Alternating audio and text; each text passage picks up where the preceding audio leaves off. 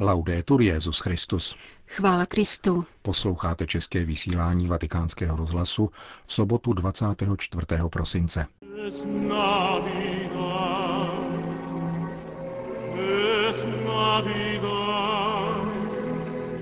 Papež František poslal obyvatelům Ukrajiny humanitární pomoc ve výši 6 milionů euro.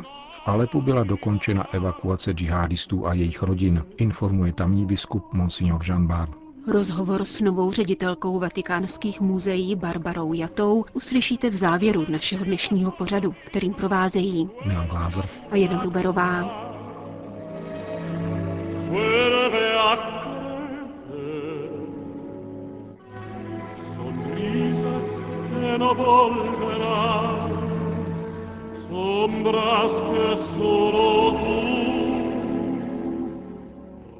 Zprávy vatikánského rozhlasu. Vatikán. Svatý otec František navštívil včera odpoledne klášter Mater Ecclesiae, aby popřál jako každý rok požehnané Vánoce Benediktovi XVI. Návštěva je součástí běžných každodenních vztahů mezi svatým otcem a emeritním papežem, sdělilo dnes vatikánské tiskové středisko. Vatikán Ukrajina. Jménem papeže Františka bude o Vánocích v ukrajinských diecézích zahájeno rozdílení charitativní pomoci ve výši necelých 6 milionů euro, tedy zhruba poloviční částky z výnosu zvláštní sbírky, která proběhla ve všech evropských kostelech v neděli 24. dubna.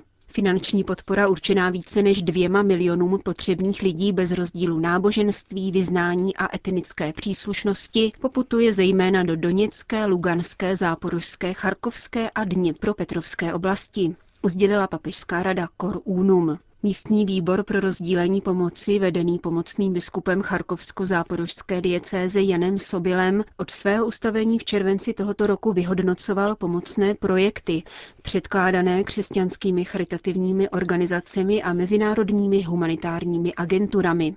Výbor, který sídlí v Záporoží a úzce spolupracuje s apoštolským nunciem na Ukrajině arcibiskupem Klaudiem Gudžerotim, nakonec rozhodl o financování 20 rozsáhlejších projektů, na něž jednotlivě věnuje do 250 tisíc euro a 39 solidárních iniciativ v hodnotě do 20 tisíc euro. Zmíněné částky budou využity na zajištění potravinové pomoci, bydlení, lékařské a hygienické péče. Řím. Na včerejší oznámení tiskového střediska svatého stolce týkající se situace v řádu maltéských rytířů reagoval dnes jeho velmistr Fra Matthew Festing. Na internetových stránkách řádu bylo publikováno následující tiskové sdělení. Velmistr svrchovaného řádu maltéských rytířů obdržel zprávu o rozhodnutí svatého stolce jmenovat skupinu pěti osob, které mají prověřit nedávné odvolání velkého kancléře. Výměna na postu velkého kancléře je interní administrativní akt vedení svrchovaného řádu maltéských rytířů a spadá proto výlučně do řádové kompetence. Výše zmíněné jmenování je projevem nedorozumění ze strany státního sekretariátu svatého stolce. Velmistr včera večer v dopise papeži úctivě objasnil situaci a vysvětlil, proč je rozhodnutí státního sekretariátu nepřijatelné. Velmistr ujistil svatého otce synovskou odaností a požádal papeže o apoštolské požehnání pro sebe a pro celý řád maltéských rytířů, který má 13,5 tisíce členů a více než 100 tisíc zaměstnanců a dobrovolníků, kteří poskytují stále lékařské a sociální služby ve více než 120 zemích celého světa podle sekulárního charizmatu maltéského řádu. Stojí v tiskovém prohlášení zmíněného řádu. Vatikán. Jak sdělil guvernatorát městského státu Vatikán o letošní vigílii slavnosti narození páně, položí figurku Jezulátka do jeslí na svatopetrském náměstí zástupce vatikánského požárnického sboru spolu s jedním vatikánským strážníkem. Jako tradičně se tohoto úkonu zhostí v okamžiku, když se bazilikou svatého Petra o Vánoční noci rozezní zpěv Gloria. Vedení vatikánského státu tak chce vyjádřit vděk a ocenění těmto mužům, kteří se velkoryse vydávají ve službě bližnímu a neúnavně pracují ve prospěch potřebných. Vatikánští požárníci a strážníci se zapojili do záchranných prací, poté co oblasti střední Itálie zasáhlo letos v srpnu a poté v říjnu silné zemětřesení. Zejména v Nursii příslušníci obou sborů doprovázeli místní rodiny do zničených domovů, aby jim pomohli při dohledání osobního majetku a usilovali o vyproštění uměleckých děl z různých poničených kostelů spolecko-nursijské arcidiecéze. Pákistán. Modlitba, četba evangelia, rozkrojení vánočního dortu a obětí s manželem a dvěmi dcerami. Tak proběhla 30-minutová oslava Vánoc v ženské věznici města Multan, kde už sedmým rokem čeká na rozsudek křesťanka Eisha Bibi, obviněná z blasfémie. Rodinné příslušníky manžela Ashika Masia a dcery Aishu a Ešman při návštěvě doprovázel rodinný poradce Josef Nadim, který o ní referoval pro italský portál Vatican Insider. Chtěla bych říci, že necítím vůči nikomu nenávist, ani vůči lidem, kteří mi v těchto dnech způsobili utrpení. Všem odpouštím a modlím se za ty, kdo mi ublížili. Citoval Nadým vánoční poselství, s kterým se nespravedlivě vězněná žena obrátila k celému světu. Ejša opětovně poděkovala papeži Františkovi a všem, kdo se za ní modlí, sdělil dále ředitel nadace, která rodinu morálně i hmotně podporuje v těžké situaci a vyjádřila přesvědčení, že pokud to bude ve shodě s boží vůlí, bude již brzy propuštěna. Jak dále uvedl pakistánský právník, zdravotní i psychický stav Eishi Bibi se jevil stabilizovaně, ačkoliv v nedávné době prodělala oslabující nemoc. Rodinná delegace jí přinesla potraviny a oblečení díky štědrým dárcům, kteří prostřednictvím zmíněné nadace neustávají v pořádání sbírek. Spletitá právní kauza Eishi Bibi nicméně uvízla v mrtvém bodě. Poslední říjnové stání před nejvyšším soudem, který mohl ženu omilostnit, bylo na poslední chvíli odročeno na neurčito, protože jeden ze soudců se odmítl angažovat v tak ožehavém případě. Muslimský obhájce Eishi Bibi i hned požádal o přidělení případu jinému soudnímu kolegiu, avšak podle oficiálních zdrojů se nyní pakistánský nejvyšší soud zabývá korupční kauzou, jejíž prošetření bude vyžadovat řadu měsíců. Eishin obhájce Saiful Maluk proto zatím neobdržel jakoukoliv zprávu o možném termínu příštího stání v delikátní a spolitizované kauze, pro kterou je pohodlnější nežádat vyjasnění. Sýrie. Situace v Alepu se pomalu stabilizuje, zejména poté, co byla dokončena evakuace džihadistů a jejich rodin z východní části města, kterou donedávna okupovali. Podle Červeného kříže jde o 34 tisíc osob. Většinou jsou jiné než syrské národnosti. Tamní arcibiskup katolíků melchického obřadu Jean Clément Jean Bart to předevčírem řekl vatikánskému rozhlasu. Myslím, že dnes už bude dokončeno vyprázdnění východní části města od džihadistů a teroristů, což přinese klid a mír obyvatelům města. Je to první krok ke smíru a sklidnění celé této zóny a doufejme i celé země. Potom je třeba vyčistit město od nášlapných min. Děláme, co se dá, také pro lidi, kteří chtějí zůstat. Někteří z džihadistů totiž přijali nabídku vlády zůstat v Sýrii a začít normální život. Ti ostatní se doufám vrátí do zemí svého původu. Působí zde spousta organizací, které se věnují charitativní činnosti a také zdejší křesťané se snaží pomáhat, jak mohou, na znamení bratrství, ve kterém spolu se syrskými muslimy vždycky žili. Charitas a jezuitská služba uprchlíků se starají o všechny bez výjimky. Říká alepský arcibiskup melchického obřadu Monsignor Jean Bart.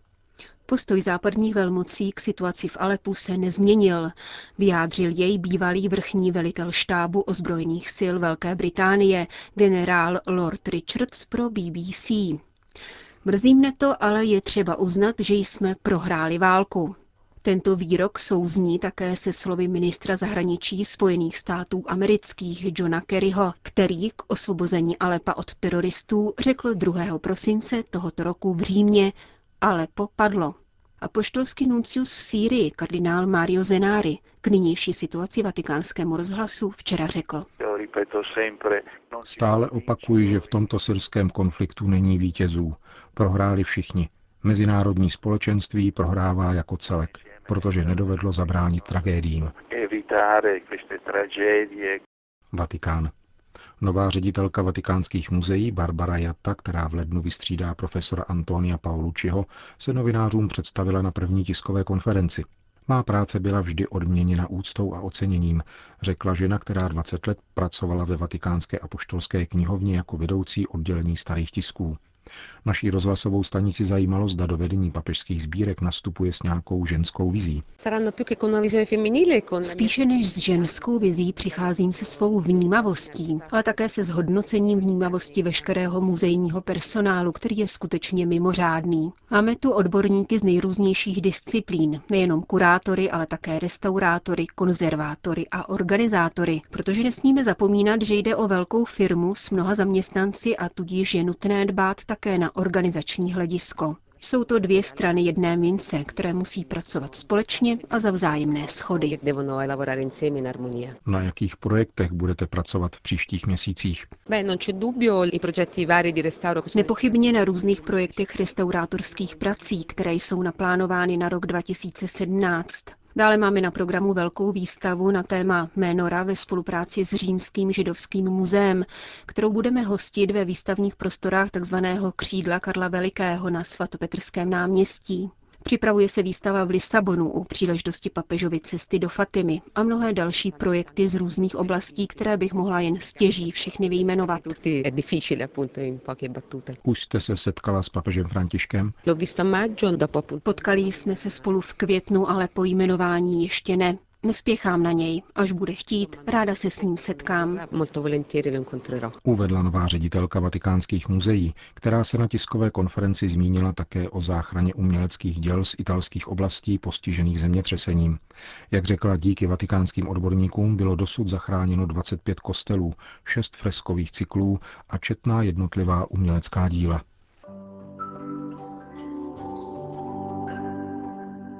Izrael.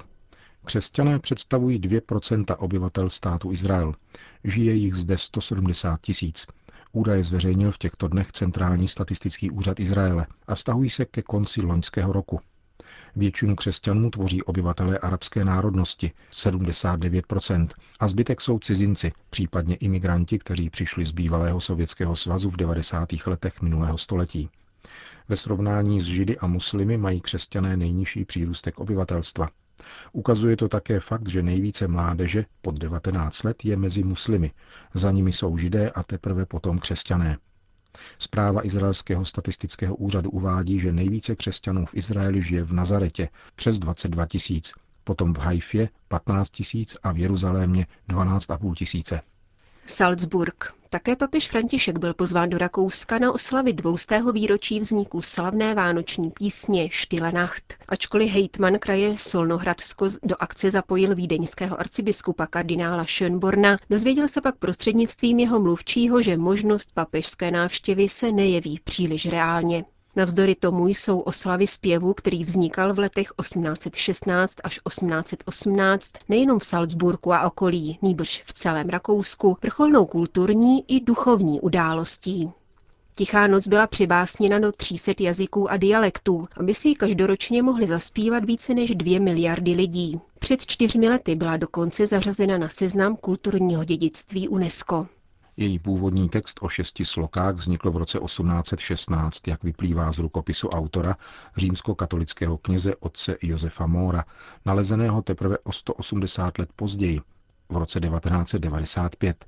Dva roky na to jej zhudebnil varhaník Franz Xaver Gruber. Slova zpěvu jsou modlitbou tryskající ze srdce člověka zkoušeného napoleonskými válkami a přírodními katastrofami. Rok 1816 byl takzvaným rokem bez léta, mimořádně chladný a tudíž neúrodný a hladový rok, zapříčiněný výbuchem indonéské sopky Tambora v dubnu předešlého roku. Proto není divu, že Placido Domingo, jeden ze známých interpretů písně, organizátorům jejího jubilea vzkázal, myslím, že nápěv Tichá noc, přesvatá noc, je spíše než jakákoliv jiná píseň na této zemi předurčen k tomu, aby se stal světovou hymnou pokoje.